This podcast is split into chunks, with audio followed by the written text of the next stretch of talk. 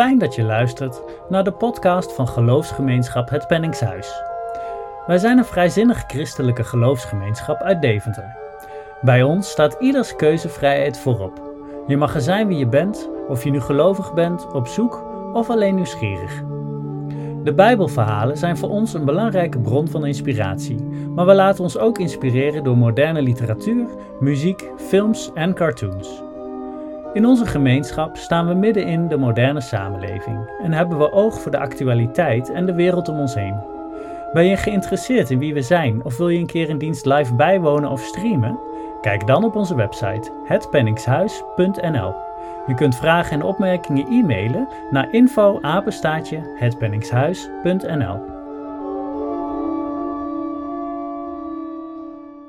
Goedemorgen allemaal, welkom in ons penningshuis.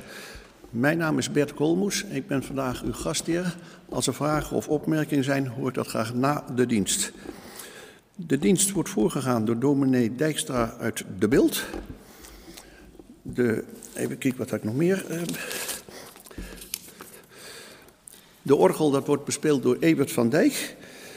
De bloemen die zijn bestemd straks voor mevrouw Rezius, die is deze maand jarig geweest.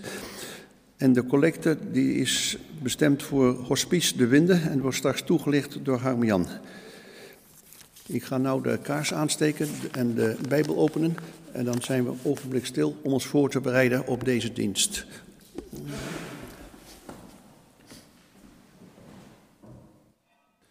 Ik wens ons allen een goede dienst.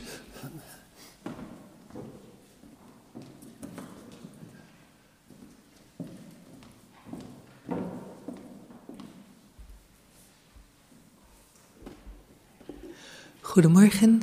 Laten wij onze dienst beginnen met het zingen van het lied uit de blauwe bundel tussentijds. Twee, de eerste drie verzen. En houdt u de vinger erbij, want straks doen we daar nog twee.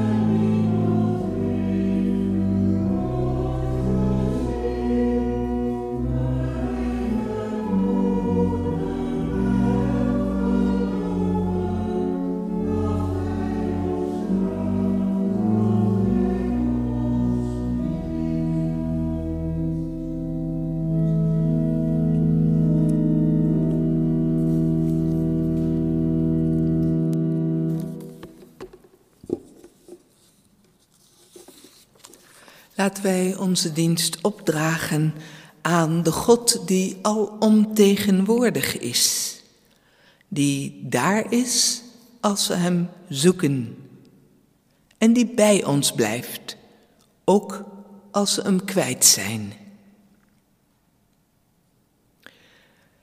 Die ons ook trouw blijft, ons leven lang, ja, nog langer. Zingen wij ten antwoord de versen 4 en 5.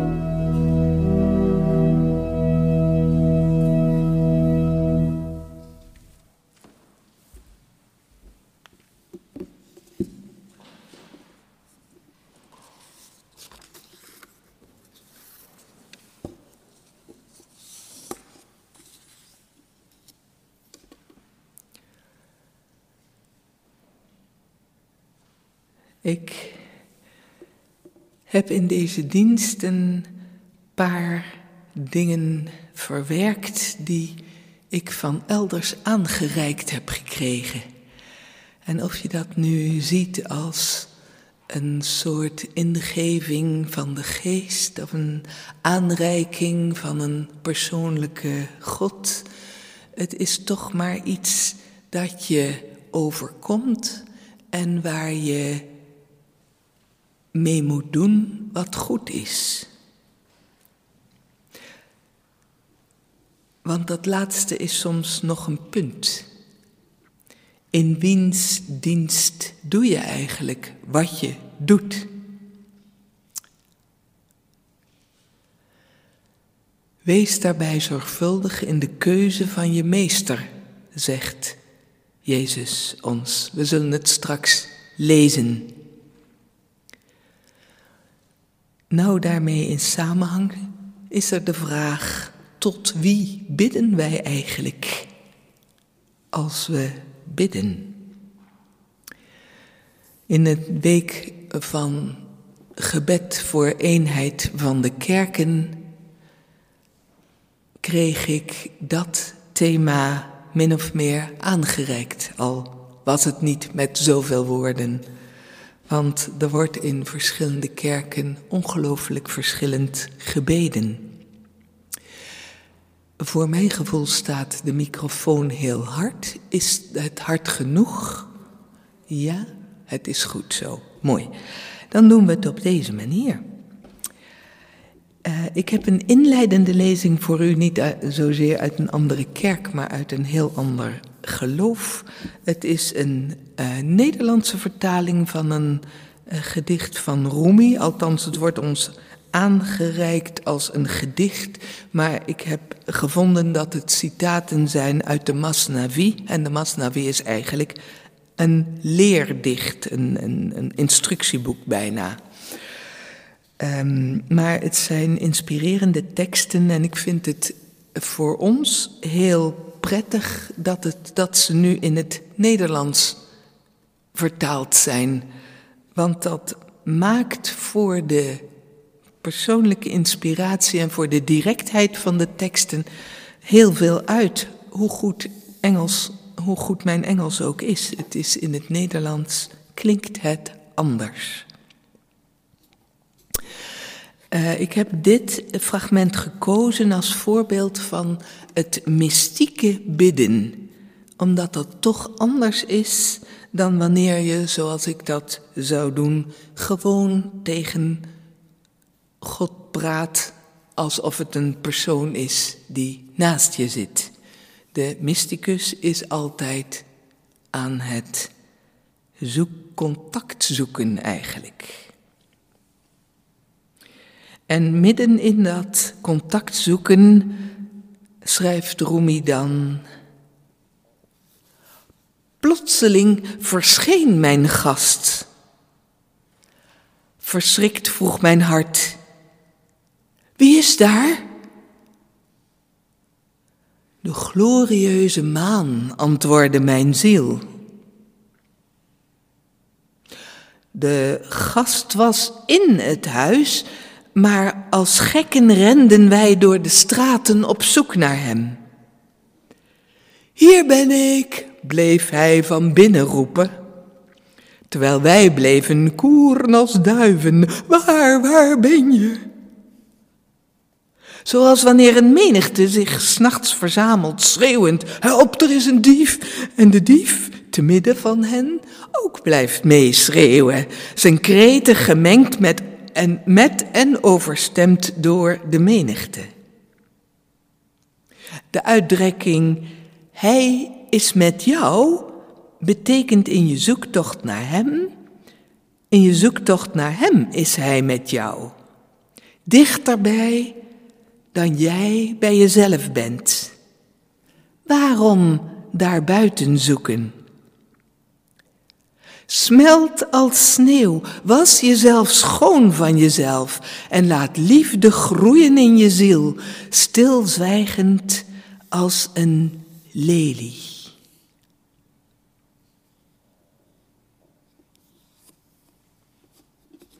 Met deze woorden in ons hart willen wij een stil gebed richten tot Hem, tot wie wij willen bidden.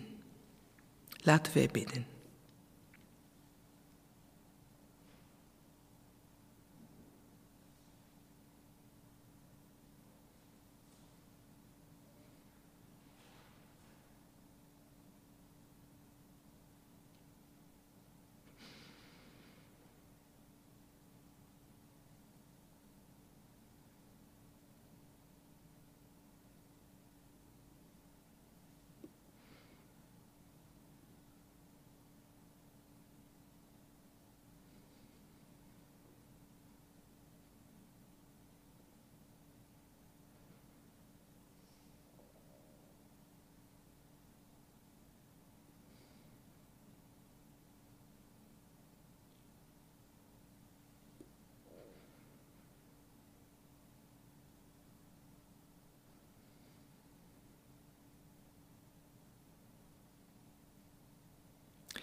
Zo mogen het werkelijkheid worden. Laten wij dan nu zingen uit tussentijds lied 127, het eerste vers en de versen 4 en 5.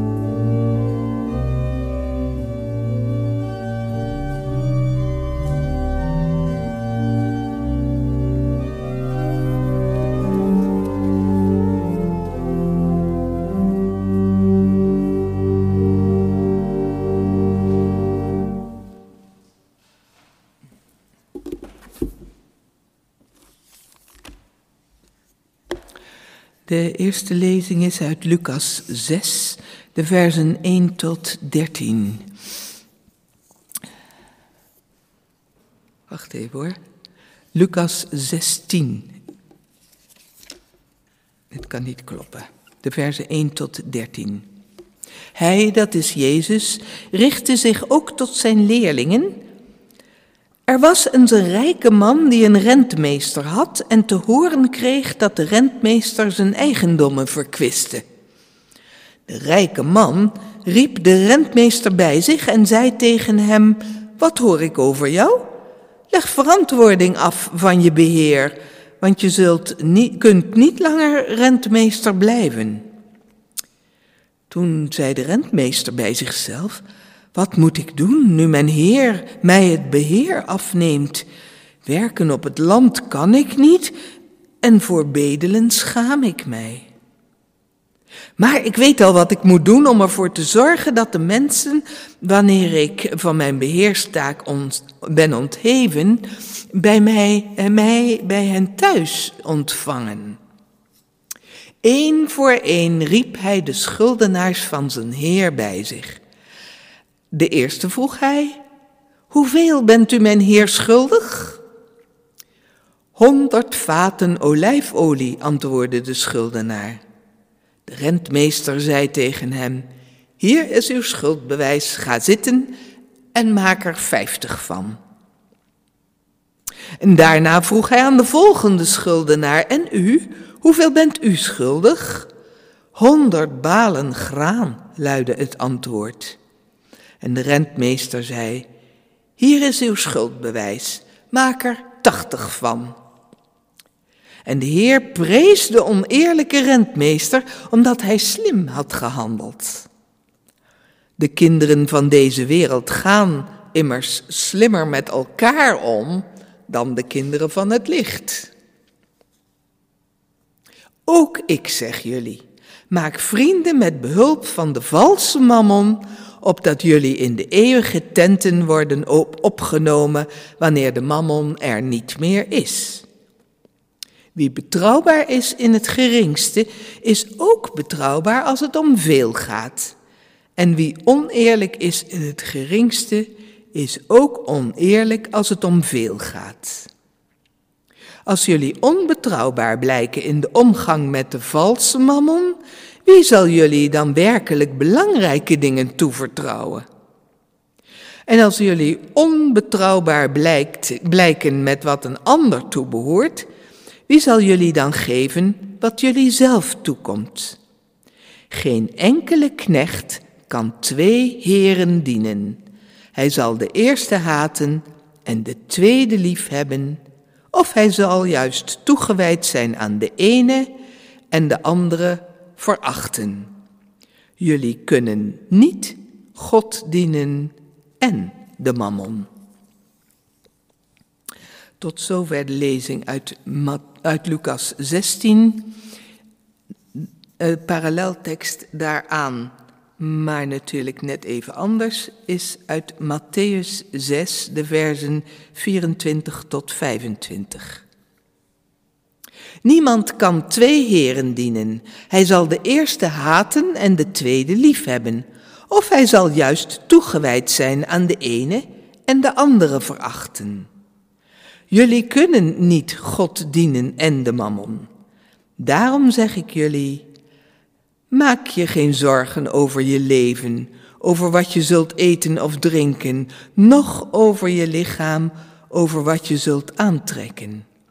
Is het leven niet meer dan voedsel en het lichaam niet meer dan kleding?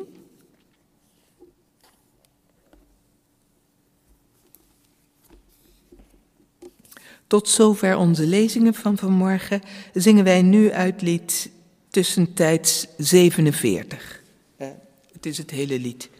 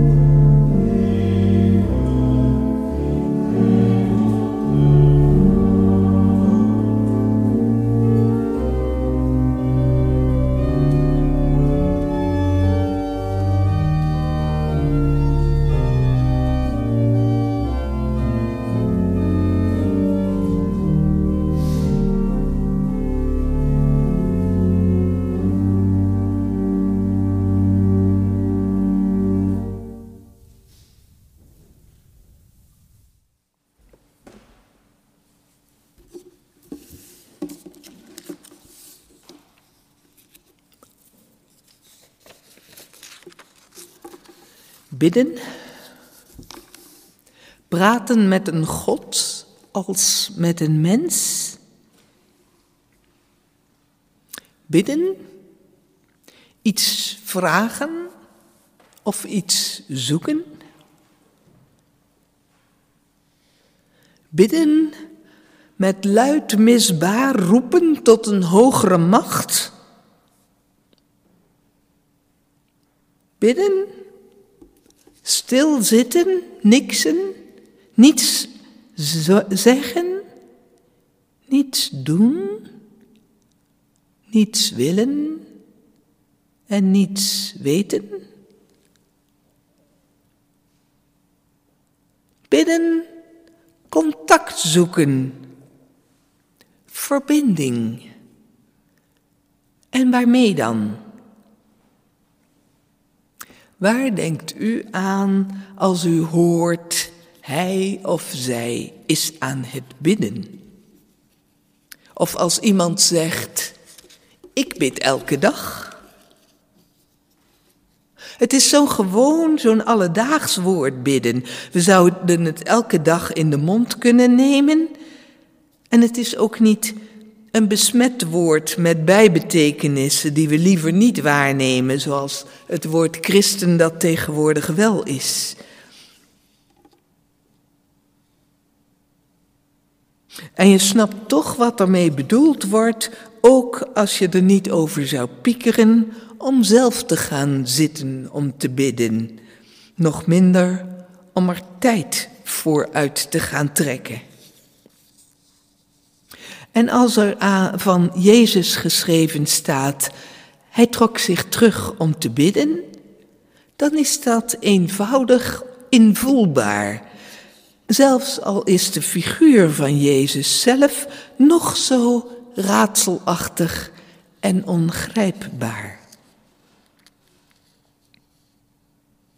En dus wil ik mijn overweging hier alvast een moment onderbreken zodat u zich kunt bezinnen op de vraag: wat is bidden voor mij?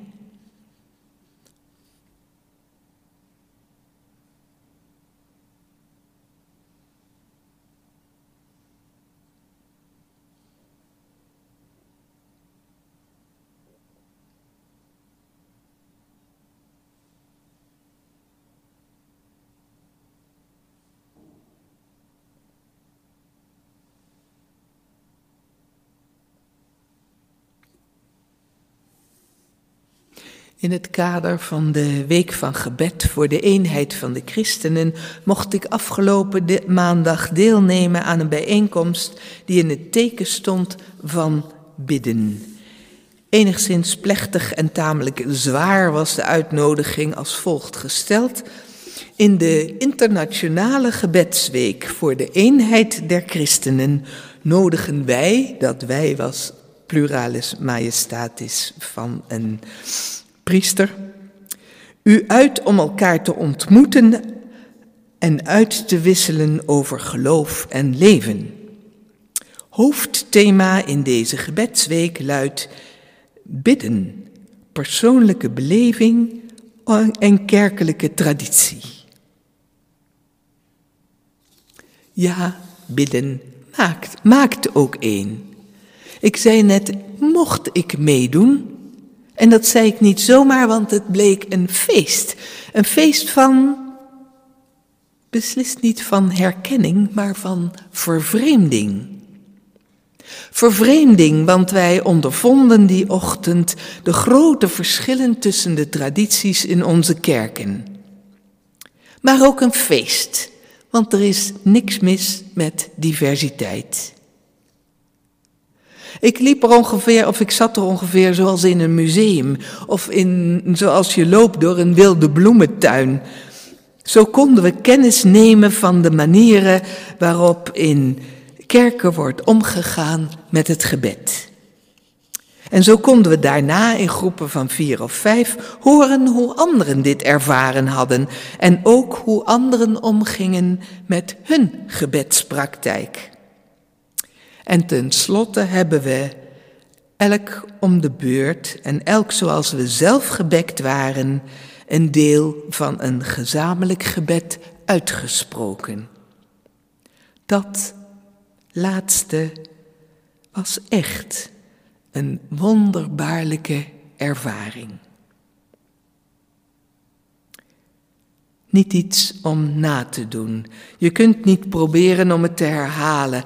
Wij zaten daar simpel bij elkaar, waren er allemaal met hetzelfde bezig, baden in alle oprechtheid vanuit de inspiratie van dat gezamenlijk beleefde moment tot onze eigen God.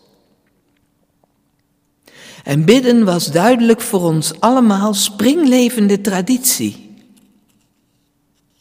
En als ik op internet kijk, wordt die indruk alleen maar versterkt. Er is een geweldige berg informatie over het gebed.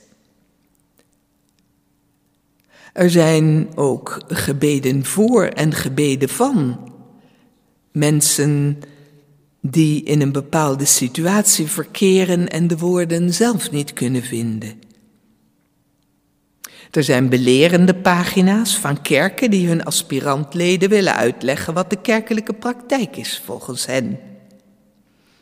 Ik raad de remonstranten aan als ze ooit nog weer zo'n campagne willen voeren als met Mijn God is het altijd met me eens, tenminste zo las ik het ongeveer, dat ze zeggen Mijn God hoort mijn gebed of tot mijn God bid ik, of iets in die geest.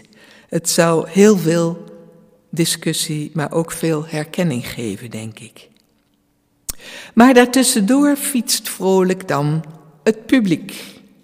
Het publiek dat duidelijk zelf wel weet wat en hoe. Dat ook van zijn hart geen moordkuil maakt wanneer ze het tegen hun God hebben.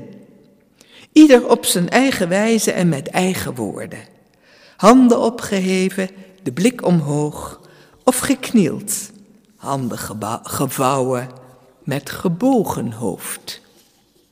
Het zal wel daarom zijn dat het schilderij dat ik heb afgedrukt op de orde van dienst al eeuwenlang populair is. Zo populair dat het een eigen bijnaam heeft gekregen. Voor de mensen die uh, thuis luisteren en de orde van dienst niet hebben. Het is het schilderij van Nicolaas Maas. Het, en het wordt dus door het publiek wordt het genoemd het gebed zonder end. Het is het gebed van een biddende vrouw. De biddende vrouw is afgedeeld, gebeeld, bijna alsof ze in een stilleven zit. Met een karige maaltijd op tafel. En dan gebeurt er voor de levendigheid toch nog iets. Maar het is makkelijk te vinden in Wikipedia, dus zoekt u het vooral op.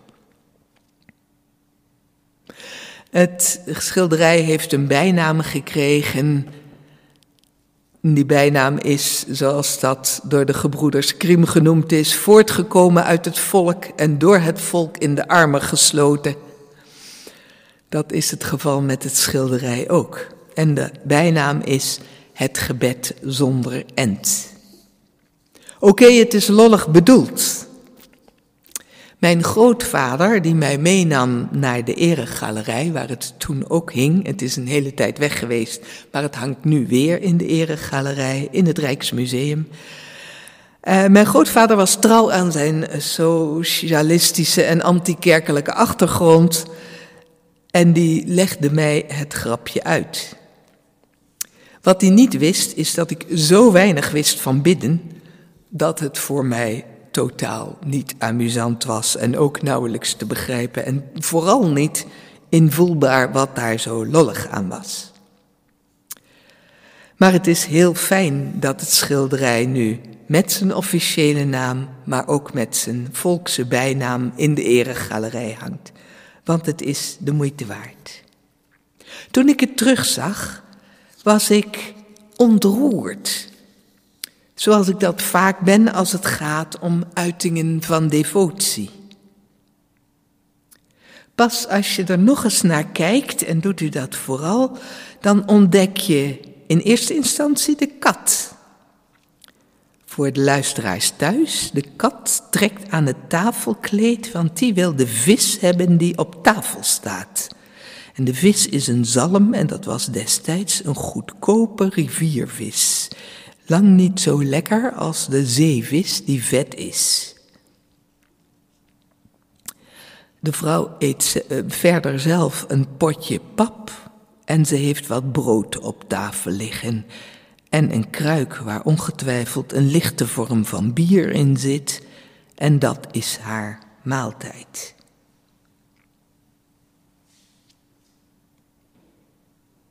Als je de kat gezien hebt en je kijkt nog eens, dan zie je boven de vrouw een paar sleutels hangen en een nis met daarin verschillende voorwerpen.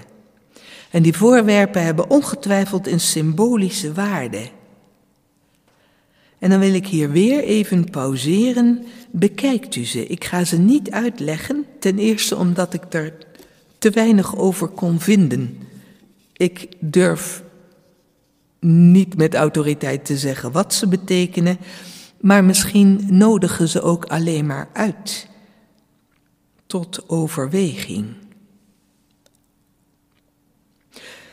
Het zijn in de nis, omdat niet iedereen het kan zien, het zijn een gesloten Bijbel en een open boekje.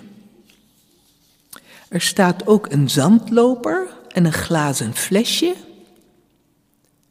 Er hangen sleutels en heel belangrijk, er is een object dat lijkt op een trechter, maar dat is een snuitkandelaar. Alleen het vlammetje brandt niet meer.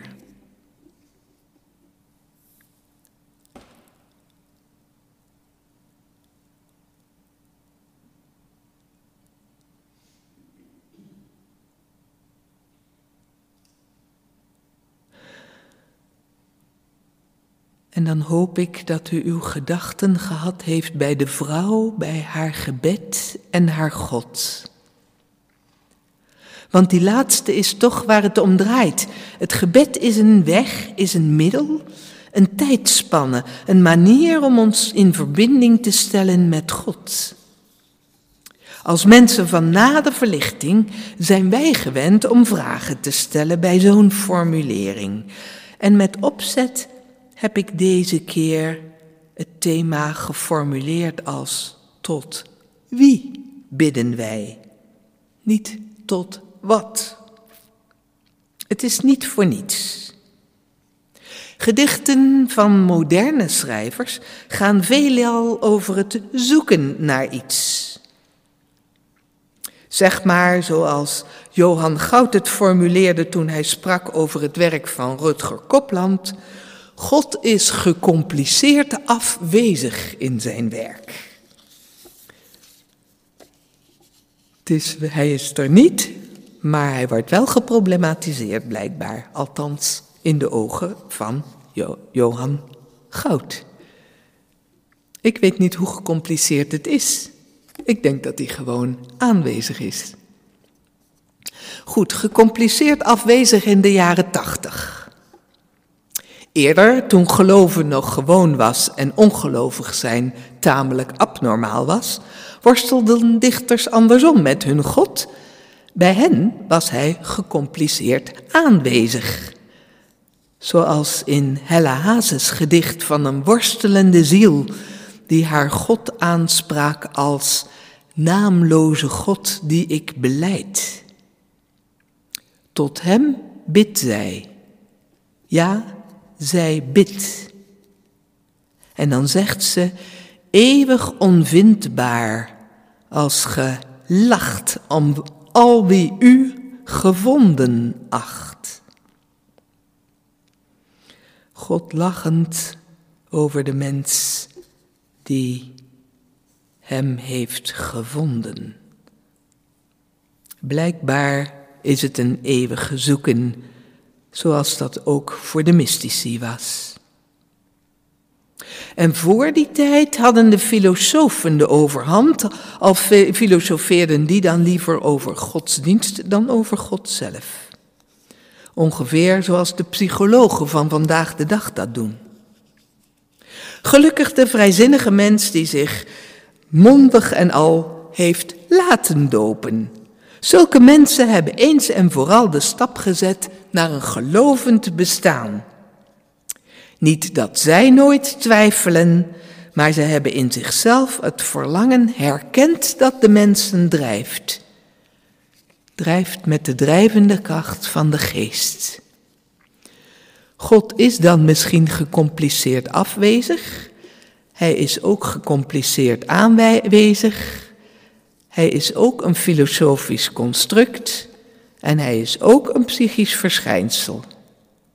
Ja. En ook hier fietst het kerkvolk vrolijk omheen of tussendoor. Zolang we zondags in de kerk zitten, willen we ons er zeker over buigen, maar thuis gaan we de binnenkamer in, bouwen een altaartje, branden een kaarsje, zingen vrome en volstrekt onverantwoorde liedjes bij YouTube en hebben wij, protestant of niet, een geheime devotie voor de een of andere heilige. En dat kunnen we helemaal niet verantwoorden. Is dat nou verkeerd? Nou, ik zou het niet weten. Tenminste, ik kan het niet voor u uitmaken. Maar de woorden van Jezus houden wel een waarschuwing in. Denk erom, je moet weten waar je mee bezig bent. Want geloven is ook waarheid van waan onderscheiden. Weten wat uit God is en wat niet. Wat rechtvaardigheid is en wat onrecht is. Jezus zegt het op twee manieren. Maak een duidelijke keuze. Je dient God of je gaat voor iets anders. In dit geval het grote geld, de mammon. Dat is Matthäus. En bij Lucas wordt de uitspraak net iets anders gehanteerd. In die context krijgt het meer van meet niet met twee maten. Trek de grens tussen recht en onrecht daar waar hij ligt, want hij is door God zelf getrokken. Het lijkt zo eenvoudig, maar dat is het niet. En dan bedoel ik niet dat het voor ons onmogelijk is om in een ruileconomie te leven zonder geld, bijvoorbeeld.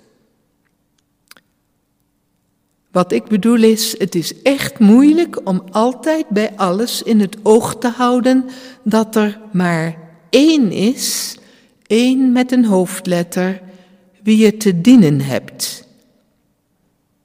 En dat die God is. En dat het zijn wil is dat je rechtvaardig handelt. Dat je ieder het zijne geeft, haar scherp de juiste beslissingen neemt binnen de grenzen van jouw macht.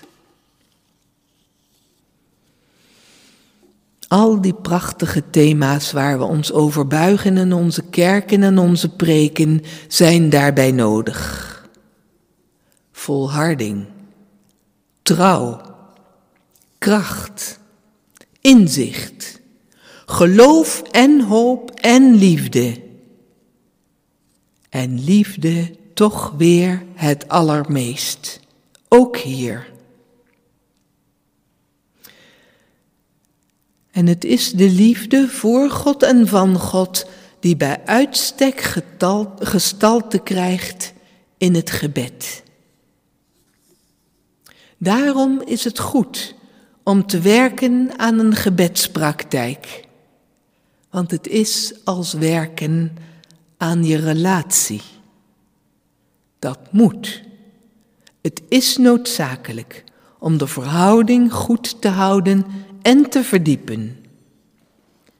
Zo is het met de relatie tot God.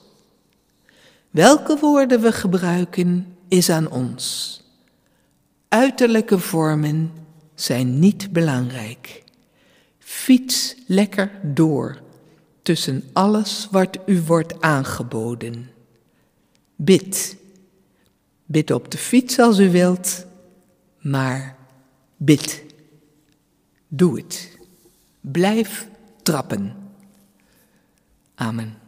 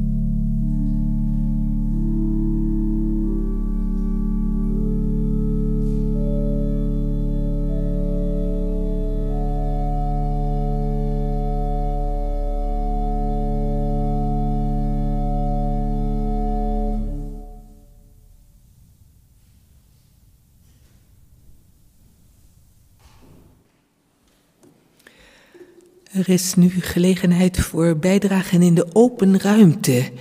Uh, en ik zou u willen, omdat we het al zoveel over um, gebed gehad hebben, doe ik straks de voorbeden alleen maar stil, zonder woorden.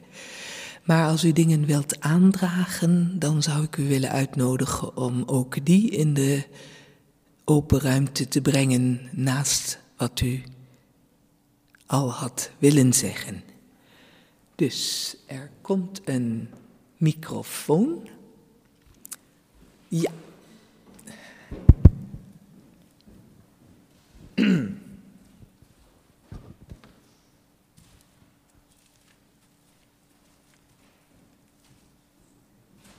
Ja, dank voor de overdenking.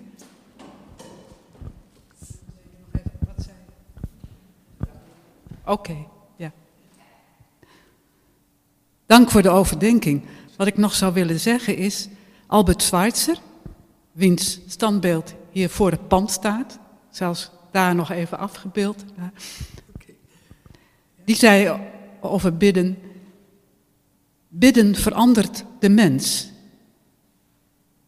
En mensen veranderen de wereld. Dat treft mij wel.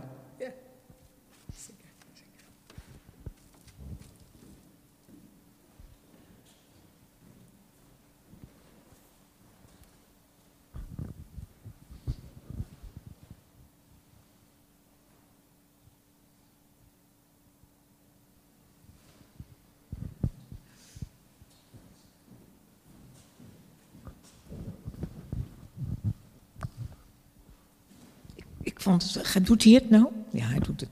Ik vond het ook een heel uh, mooie overdenking. Dat ik nooit raad weet met bidden. Dus het was fijn om daar zo eens uitgebreid bij stil te staan en toch je eigen gedachten daarover te laten gaan en te beseffen dat ik. Ja, het is moeilijk te verstaan, dat klopt. Moet, Ja. moet ik duidelijker Ja. Moet ik zo beter? Ja. Nou, dat ik, dat, ik, ik zei van ik vond het heel fijn dat we het dus over bidden hadden, want ik weet daar nooit raad mee eigenlijk. Besefte ik ook. En dat het heel goed was om daar eens bij stil te staan. En dat ik besefte, ik laat het vooral tot me komen. En dan hoor ik mezelf weer, oh God roepen. Of iets, iets tref, wat me treft, dat ik voel als, het komt naar mij toe. Maar door deze overdenking denk ik, ik kan eens gaan kijken hoe ik zelf naar iets kan uitreiken. Eh, dat vind ik dan wel een hele waardevolle toevoeging. Dank u, dank u.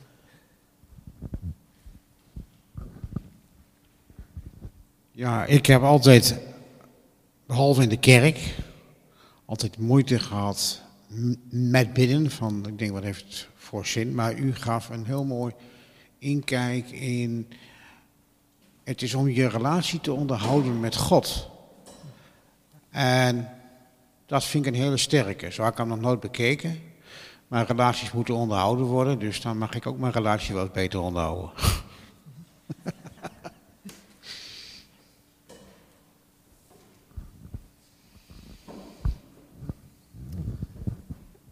Ik heb nog een laatste opmerking. Het woordje bidden heeft bij mij over het algemeen een negatieve klank. Ik zou het liever in praten met. Want misschien komt dat door mijn oorsprong. Het bidden is het smeken naar en het vragen om. En het bidden is meer het praten met. Voor mijn gevoel. En ik weet dus niet hoe de vertaling van bidden voor al deze mensen hier is. Maar, kleine toevoeging. Ja, taal- taalkundig hebt u in elk geval gelijk. Ehm, en ik moet eerlijk zeggen dat het menu niet. Dat had ik inderdaad, in- bij zo'n dienst had ik wel mogen. eh, mogen kijken wat er in het Grieks staat. Maar aan de andere kant, het ging hier over dan de, in de gekozen teksten. Ging het niet over bidden, maar ging het over het dienen van twee heren.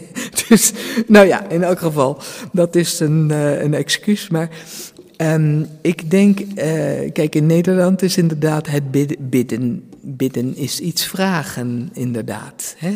Eh, en ehm, dat, dat hoort er zeker ook bij. Ik denk dat het ook vroeger ehm, gewoner was dat een, iemand die tot een heer spreekt, en dan hebben we het over een ouderwetse heer die je dient, dat die alleen maar iets mag vragen en niet iets mag zeggen. Maar eh, ik weet uit mijn eigen bedspraktijk wel dat je ook wel eens ontzettend kwaad bent of iets in die geest, of vooral ook heel vaak verdrietig. En ik zou me geen gebed kunnen voorstellen waarin dan een eh, soort van scheiding staat van ja, maar dat mag je niet zeggen. Nee, God heeft een open hart, zeg maar, als ik het zo zelf mag uitdrukken. Ja. Het is eigenlijk helemaal niet de bedoeling dat je in de open ruimte in discussie gaat, wat ik nu zeg. Eh, maar ja, deze keer, het is allemaal zo persoonlijk en wij, eh, ja, ja. Ehm,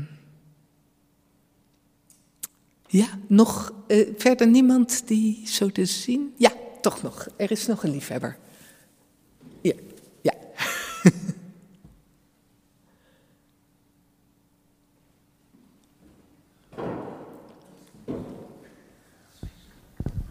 Ja, ik vond het eh, als eh remonstrant heel grappig waar u het over had.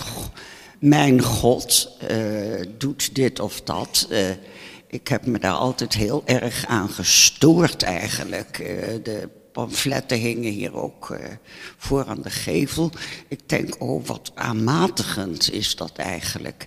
Hè, maar ik, bij nader inzien denk ik, hoe ik het zelf voel, is eigenlijk ehm, dat bidden ehm, wat, dus hoe ik het zie, is eigenlijk meer een praten met jezelf.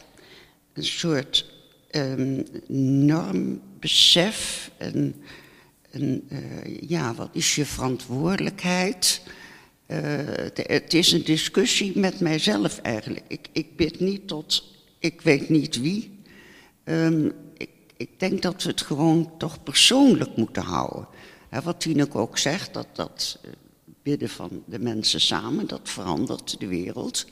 He, want het, zit in de mens. En uh, daarom zie ik bidden eigenlijk meer als een, een soort uh, contemplatie, een soort meditatie eigenlijk.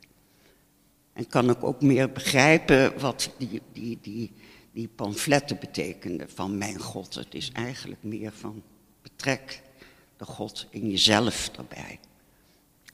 Ja?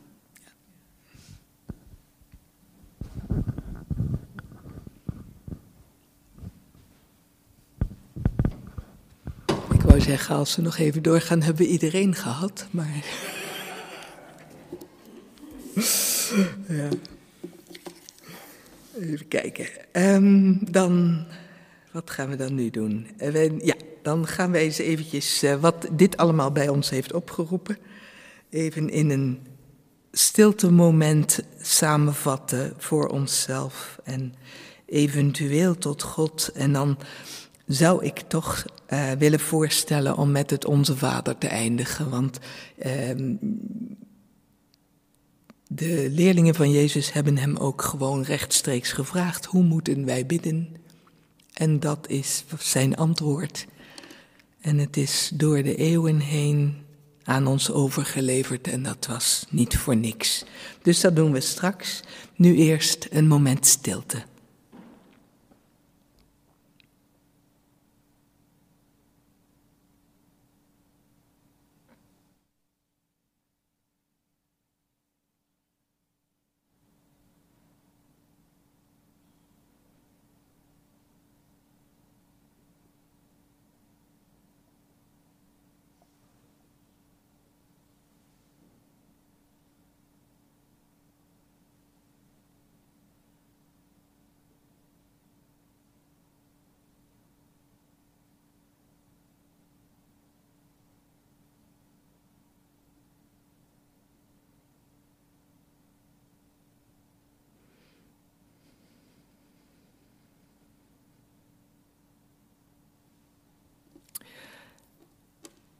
Laten wij dan bidden met de aloude woorden. Onze Vader die in de hemelen zijt, uw naam worden geheiligd, uw koninkrijk komen, uw wil geschieden, gelijk in de hemel, alzo ook op aarde. Geef ons heden ons dagelijks brood en vergeef ons onze schulden, gelijk ook wij onze schuldenaars vergeven. En leid ons niet in verzoeking, maar verlos ons van de boze want van u is het koninkrijk en de kracht en de heerlijkheid tot in eeuwigheid. Amen. Uh, dan uh, wordt er nu een toelichting gegeven op de collecte.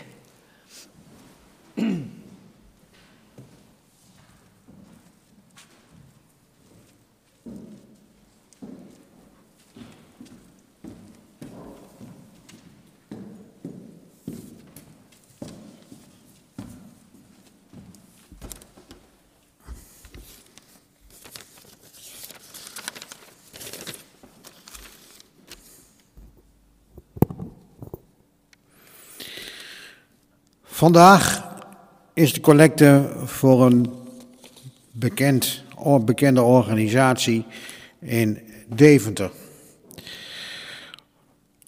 De Hospice De Winde. In Hospice De Winde helpen ze mensen in hun laatste levensfase om de kwaliteit van het leven zo aangenaam mogelijk te maken. In de laatste fase. Het hospice beschikt daarover over tien gastenkamers, waar mogelijk stemmen ze alle zorg af op de persoonlijke behoeften en voorkeuren van de gast. Dit geldt ook voor zowel lichamelijke, psychosociale of spirituele behoeften. Ze bieden alle zorg en ondersteuning die gevraagd wordt, ongeacht een eventuele religieuze achtergrond. Hospice de Winde is onderdeel van zorggroep Solus en heeft een neutrale levensbeschouwelijke identiteit. Zij bieden 24 uur per dag medische zorg, verpleging, rust, aandacht en warmte, zowel voor u als voor uw naasten. U bent in veilige handen en uw familie en vrienden krijgen alle ruimte om echt samen met u te zijn. De collecte beveel ik dan ook van harte bij u aan.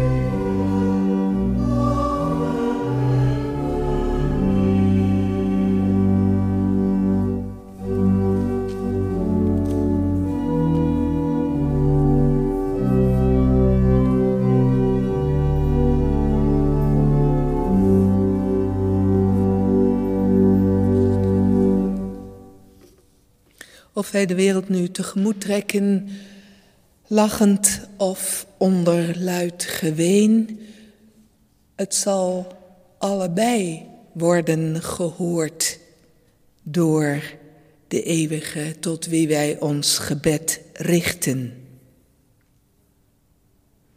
Wij weten ons gedragen door zijn of haar zegen.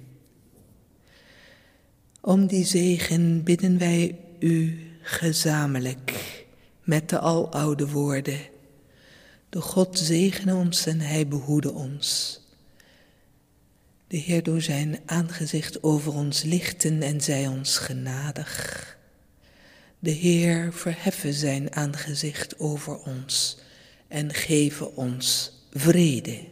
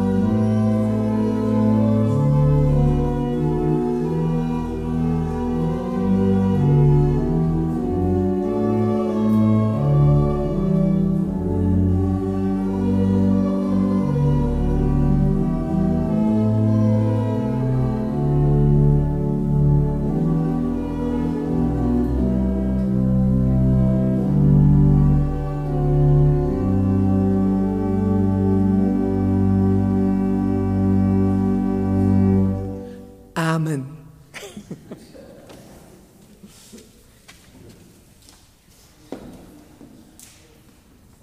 De Bijbel is gesloten. De kaarsen zijn gedoofd, maar we nemen het licht en het woord mee de wereld in. Ik wens u nog een goede zondag.